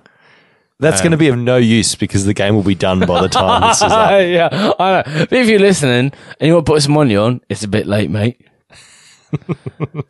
Um, we are going to play a couple of cool tracks next. Some cool change tracks. Very nice. We have uh, oh clowns. Does it matter? This is a this is a stoinker. This one Great one. it's had some riff riffage, don't you reckon? It riffage, Daniel. Don't sum it up enough. Do you like riffage? Do you think it's underrated, or do you think it's oh, important? I, I think a, quality riffage is integral to a quality three minutes. Yeah, that's good. Just quietly. How long is this song? I, I didn't actually check. It's a six minute No, that's the next odyssey. one. Well, that's a six minute odyssey. No, not that track. Get your tracks right. I, I don't know nothing about anything, Daniel. All right. The six minute Odyssey is the track after that called uh, Lessons, which is the debut single by Cavello Nero. Now, if you're into sort of spoken word poetry slash disco biscuits, it's a track for you. It's a disco biscuit. Is that a is that a certain something you take on the dance floor? Is It, it? it, it is exactly what it is. That's very PR of you. You've come a long way, my friend. I'm very well behaved It's, these it's a days. 2 a.m. pick me up I'm all about. when 2 a.m. can't come early enough. do you know? Do you know tiramisu? tiramisu speaking of delicious things you can gobble down, Well, like heroin. that big- or you know, I was going to say We don't, tiramisu. we don't condone heroin on this program. We've merely come on here to denounce the heroin usage of Australia. You, you're on second strike between that and Jimmy Savile. You're on second strike. What? You can't talk about heroin and Jimmy Savile on radio? Well, who told me? this might also be BBC One. Um, tiramisu translates literally to pick me up. Really? Yeah, because it's got coffee in it. Yes. It's like to pick you up, like give you a boost. What's the You, know, you have a bit of it, and you think it's going to be chocolate. Oh, Hello. this is this is this is something different, sweet, but it's a bit bitter. Yeah. You, have you ever had that reaction when you've bitten down to a tiramisu? I, I'm going to level with you, Daniel, and listeners here. I don't Oh, think I've ever actually had a tiramisu in my life. Oh, uh, I'm not a sweet on I'm not a dessert eater. depending on who you ask, you may or may not be missing out. Well, So, I'm I'm not a dessert eater, and I know there's a lot of desserts I feel like I miss out on. A a mug cake and a fudge cake look awfully delicious. I can't you've bring never had myself. mud cake? Uh, well, no, when I was a wee little lad, I, I loved this stuff. Couldn't get enough of it, mate. little lad. Didn't, have you seen photos of me as a kid? Yeah, I think there's got one of rig to you. look after these days. Between there's the beers and the cigarettes, somewhere in there. You started young, yeah. No, I, tiramisu, I it's awfully it's it's got a lot of that powder coating on it, doesn't it? You mean cocoa powder? Yeah. I've never had a hot chocolate either. desserts. I've not had a hot chocolate in my life You either. are very. Am I missing out? Am I, is there is there a Willy Wonka's world out there of treats and sort of sweets that can entice my boyhood dream? Is that out there for me? It looks like you'll have to relive your youth and go through the whole chocolate thing again. Frankly, after Jimmy Savile and heroin, my youth has been destroyed enough. Cal- Let's not bring that in the program. Calvel- Let's Calvello. Nero Yes. lessons. Well played, Daniel. Uh, do you like spoken word? You love this song, and this one's the six minute one. Yes. Now, what this for any Doors fans out there? Let's get serious again. For any Doors fans out there, you may remember the Jim Morrison record, "An American Dream," which was recorded not long before he died. Um, his spoken word poetry. The band obviously went and re-recorded music over the top of it and turned it into an album. And this is very reminiscent of that early Doors or late Doors stuff, I should say, with a very modern twist. It has a great groovy beat that goes behind It's it. good, baby. Oh yeah, and an Australian sort of sort of twist to the whole thing. So, any Doors fans out there, give this a crack, get around it, add it to your playlist. Do yourself a favor, as I would say. Good job, good job, Jimmy. You're a good man. Um, you have you've kept a bit of the skill up. It's uh, going to be exactly uh, Calvello Calvallo Nero with lessons, and then before that, clowns with doesn't matter. Right here on Bar talk. yes.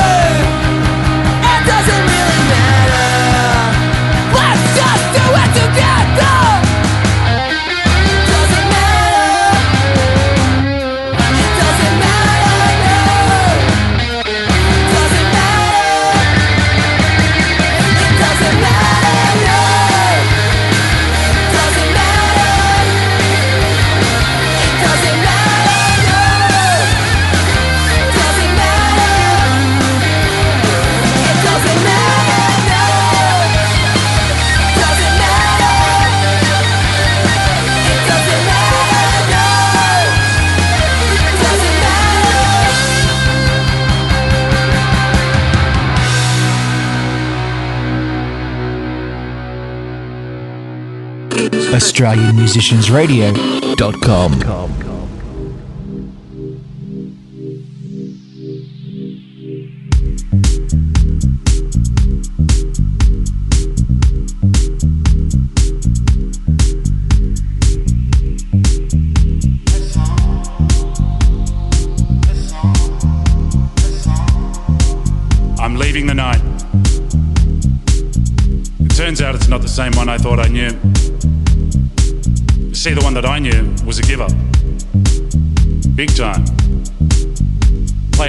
that perfect host. You know, they'd work their way around the room, make every single soul feel just as special. Now, that's a gift.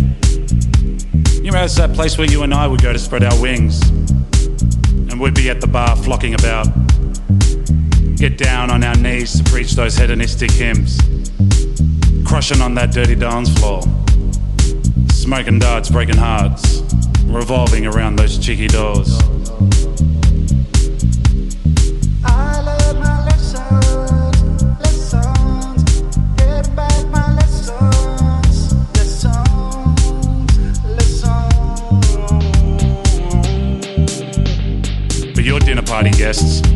Bring a thing.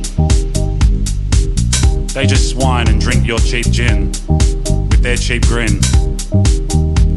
And all the while masturbating and masticating in one, in that devilish corner with their devilish sins. See, now I call that wankerism at its limp best. Arrogante capellate. So glad I didn't ingest. A little bit more.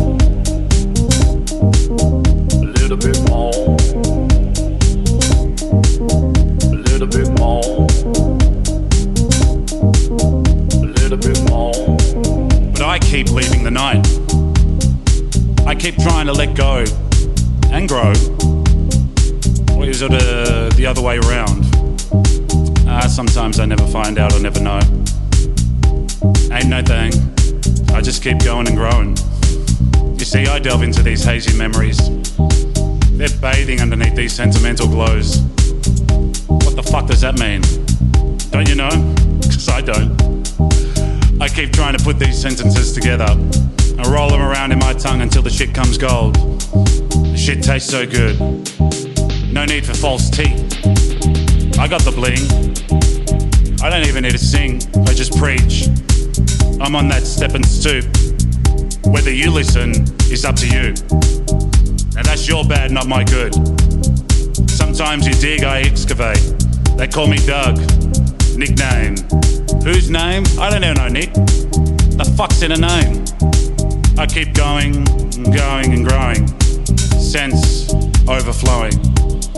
Tangential lines seem to meet up again.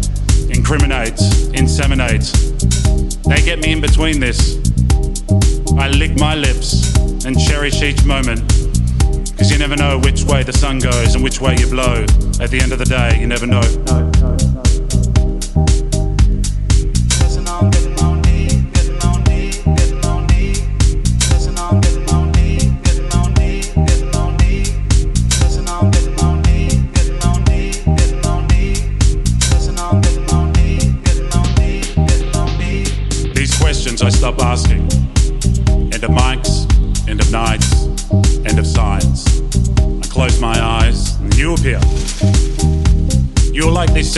serendipitous vision I never dreamed I'd have. Yeah, we started off social.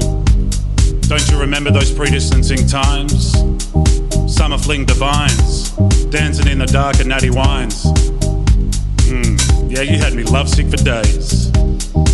I was sweating to this fever pitch, swimming after hours in your lavender haze. Sometimes you showed me the way, crushing on our linen suit delights, Italian summers and Sicilian nights. Now take me back, sipping on our syncopated desserts that hurt, till I scream, you scream, we all scream. Dizzying dairy-free dreams in dirty jeans. Sometimes magic dirt isn't what it seems. See, nowadays the club kids get theirs pre-faded, pre-dined, and fancy wine that comes in a box. I would not like you to worry, because I ain't done at this dance. Horsey, I am just getting fucking started. And he's right, I'm a natural fibers kind of guy. The drape, the feel on the skin, textures, weights. Where do I begin? I don't know. Now? See, now I learned my lessons. I suggest you do the same. Don't know about you, but my tickets, they still punch. There's no need for spikes. I ain't buying likes. I'd rather buy you lunch.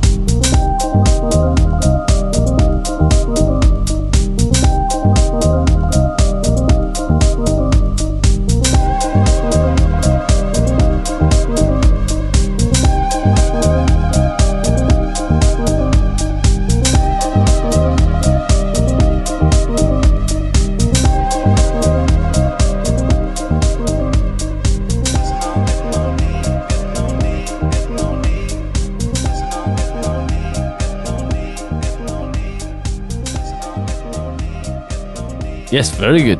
Are we on? We on? We are. We on? Daniel, I've always been on. I think we've got something important. I'm important. about to turn turn you on with some tracks which we just heard. Uh, which welcome back, guys.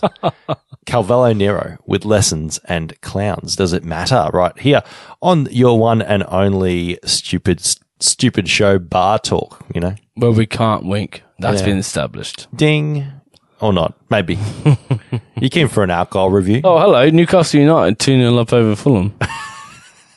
so You got, I just realised That's it's got, very big got the me. notifications of the Premier League. 88th minute, we're on here. Uh, uh, Away the lads. It should just be Fuck them up, the Mackems. That's how late we're recording. They're playing the games as we speak on the other side of the world. yeah, exactly. It's only about 2.40 in the afternoon. In the afternoon, eh, Jim? We'll say that. It's just in the afternoon here. It's just the afternoon here. Yeah. We're timeless. if time is a man-made concept, and it is, uh, we can be anywhere we like, mate. You know. Well, this is the whole beauty of podcasting. So, It's time whatever is- time you're listening at the time. So you I can't that. say it's three, quarter of five, what a blah in the morning. Because the time is just And a, you're listening to us. That's all it is, right? And we've we've established that fact amongst ourselves, but it don't exist. Time don't. I've studied this. Now it's time for the alcohol review. Taking the piss out of the piss. Uh. Now, now what, what does exist and is so real? it's been a while since he's heard that one, folks. It's been a while. it- it's surprisingly masterpiece. su- surprisingly crisp. Thank you. Just like my, just just like this show.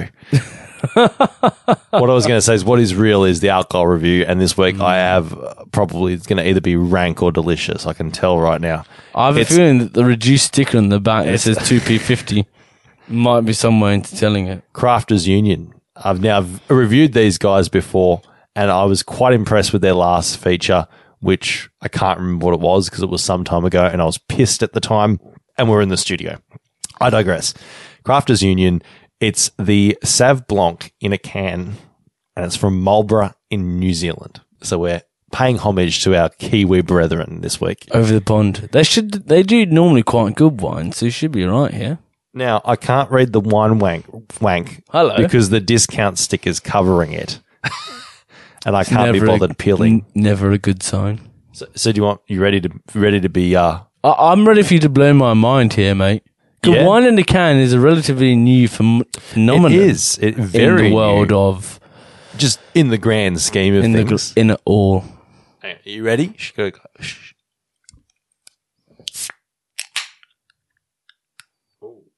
Now you said you said something about crisp before. I thought that was a very crisp opening. You know what? That tickled my fancy.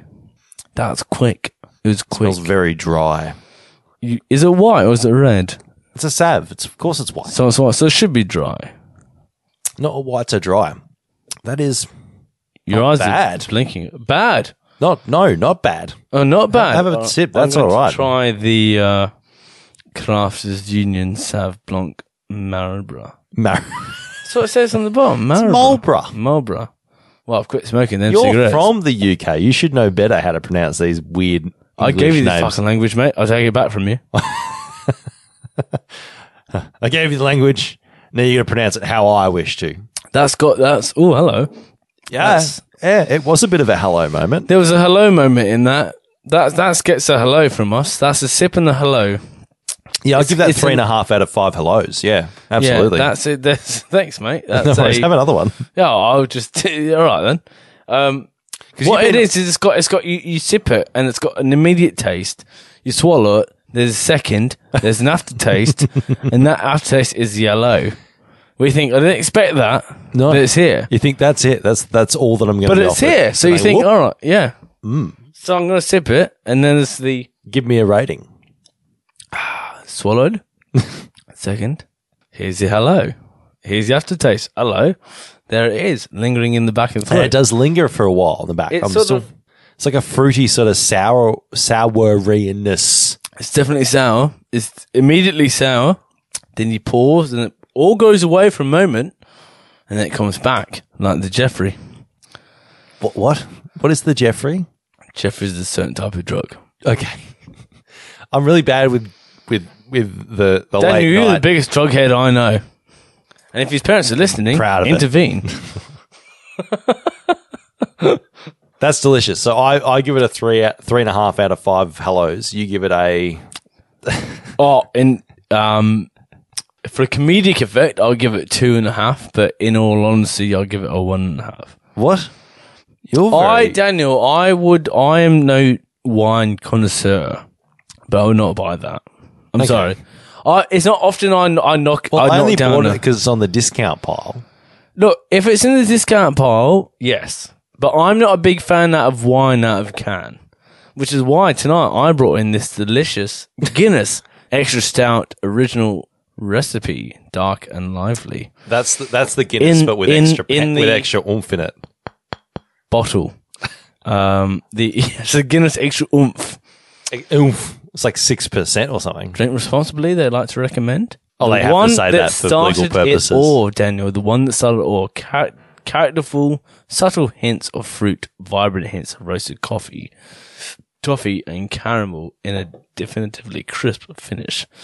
I don't believe any of that, but sure, I was handing you the can to have another sip of the. Oh, sorry. I, th- I thought that was closest you and I will get to a said- drive by for Yeah. weird gentlemen. You you went two and a half or one and a half out of five, but we don't know what out of five it is. I- I'm coming around to it the more I sip it. Okay. See, I reckon you've It- got to it- have it- several it's- sips it- before you it's- review it-. Is it goon in the can? Well, I was going to say, Is goon it fancy? It's fancy it's fancy goon. goon. It's fancy can goon. goon. That sounds so bad. And uh, international folks playing at home, goon is cast wine or boxed wine. Wi- Box, ba- Boxed bag wine. You know how the Amer- you know how the Americans can't get around the fact that Canadians have bagged milk. No, I didn't know. I don't think. Yeah, Canadians have bagged milk and they have to put it in jar jugs so you can pour it. Speaking of milk, I, obviously, as I mentioned, I'm in between countries right now, so I'm. Okay. I'm I'm briefly, temporarily laying over at my folks' place. I saw my mum pouring some milk back into the carton this afternoon. Why? She had a few friends around for a bit of the mother's sort of, hey, how's your old pours father? a bowl of milk. Were they cats or friends' little- cats? No, she had Is a your little, mum a she cat had- lady, she, Jimmy? She, she had little pouring jug for the teas and the Ah, coffees, and I saw her just quietly just popping it back in the. I'm not a milk drinker, so don't phase me. Is your dad a milk drinker and would he be disgusted at such immoral behaviour? Frankly, I don't pay enough attention outside of my own world to know. but I did notice that she was pointing. Is that right? So write to us, tweet to us, or however we get in contact nowadays. Is pouring the milk back into the milk jug after you've had friends around? Is that wrong? It's like taking the biscuits home from a friend. You know, if I come around and bring a pack of biscuits, Okay. the obligation is that I leave the biscuits with you. Was that a thing? It's a bit tight to take him home. Oh, it's like bringing the box of favourites, the box of chocolates. Exactly. And you, yeah. So is is pouring the milk back from a little milk pouring canister back into the jug of milk? Is that should it go down the sink or is that is that wasteful? That's like drinking a beer, forcing yourself to regurgitate it back into the bottle. Is that analogy p- appropriate here? oh, I wouldn't have thought so. Ah, whatever. You have your opinion. No, but do you think do you think is are you a, are you a biscuit taker, Homer? That silence says it all, Daniel. I mean, I take them from the supermarket to my house. So, yes. So if you were to come round to my humble abode with a packet of biscuits, Your humble abode. would you would you take home if the, if you brought some Tim Tams around to my house, we shared a cup of coffee I and a yarn, and there was four Tim Tams left. would you pick up the Tim Tam packet and would you take it home then? That's what I want to know. I would have a good helping of them, No, That's not. yes, that's. but I wouldn't take the box back or the, The- bag or the container, the cart. What? What? I what's the proper term for it? stillage. Di- dillage? Stillage. No, Is I don't know the- what you call it. A, a, a tray. It's a tray. It's a tray. Tim A Tams. tray of bi- a tin of biscuits. Well, I mean, tin Again, Tams don't for, come for in the a tin. international friends who are tuning in. Tim They should- Tams, get random. them. Are Delicious. delicious. Actually, if they did come in a, a tin, it'd be a tin tan. Yes, that's probably why they never went for it, Daniel. because my alliterations are just too strong. They just can't handle it. Neither can I. Yeah. Um, But I can handle the, and let me bring it up, the Crafters Union Sav Blanc in a can. I can do it. you can, you Yeah. can, you can. Well, you can't, but I can. Well, I'm not. I'm not against it. I'm just. It ain't no Guinness. It ain't no heart playing original recipe. By the way, can I just ask a question? And I want to throw this out to our Bar Talk family hmm. who are still listening in. When it comes I think to after that tin, I think after that tin travesty, I think we're lost most of them. The oh hello, That was your phone things that just falling. dropped No, off that wasn't the, floor. phone. That was part of your laptop. Was that my laptop charger? But yes. Um, Wrecked my laptop charger. Do you think that we should bring in a rule that after 8 p.m. at McDonald's, if you buy a Big Mac and large chips, you should get a pint of beer with it? Why do we have to succumb to No. the sugary foe that is Coke? Because it would be Coca-Cola. terrible beer. No, well, yeah, if it's, It's post mix. Macca's. What if we had Heineken on tap? get- what if you could get a pint, a pint on tap? I feel like it's going to be too contentious. People are going, oh, I didn't have this beer. Oh, it's, it's Carlton. I can't stand Carlton or Heineken. Don't want to drink no a Dutch goat or shit. something. Yeah. But would you, would you, would you enjoy a nice Big Mac meal with a nice pint of beer? Well, I don't know because usually you have the Maccas after the beer. So whether before the beer works or not, I'm not sure. So let's just say you and I have had a casual Where- 12 pints down at the old boozer. And we're, Number 13, let's go. yes, exactly. We go to McDonald's and we think we could, oh, all right, we're on here. We'll have a couple uh, uh, burgers. We can have pint number 13. I'm just saying, McDonald's, if you're listening, and I'm sure you are, first of all, business partnership. Second of all, He's beers, oh beers at the at the kiosk. Well, um, after eight, I don't mind. Like, during the day, Will fair they enough. come in it's got those- to be the post mix. Will they come in the cups? And is it the one where you have to drink it out of the straw? No, I want it to come in the, in the McDonald's branded pint glass with a big okay. yellow M that's been chipped off by the dishwasher over years and years of, Because they, that's the thing.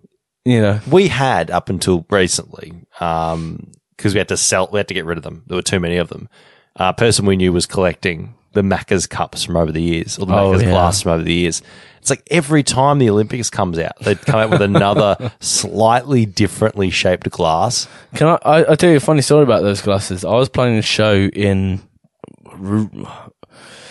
for those who aren't familiar with Victoria, Warburton's relatively regional Victoria. It's Yeah. About, it's about an hour, it's about an hour outside pretty of- regional yeah probably two hours outside the CBD of Melbourne. So pretty regional. I played a show up there, and I was sort of uh, yeah a, a price.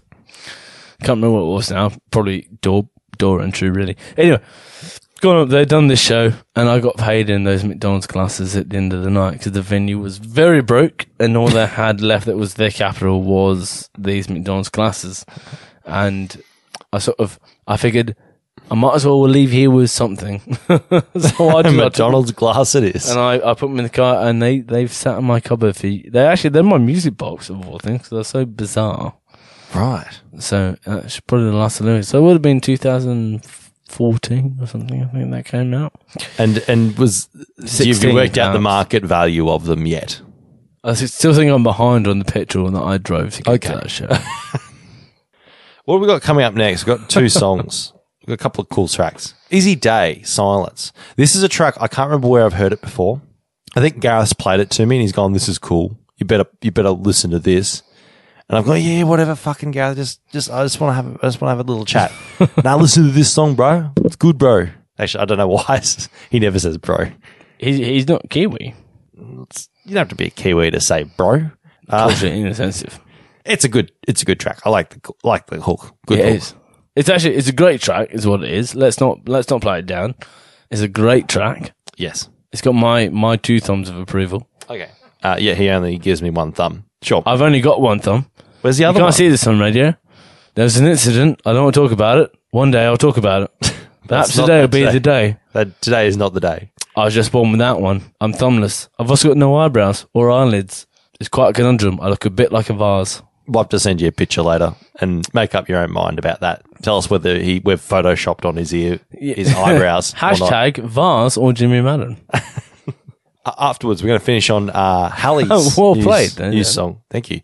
Fairy Bread, which uh, you said she's just Yes. just you know copying the Madonna look.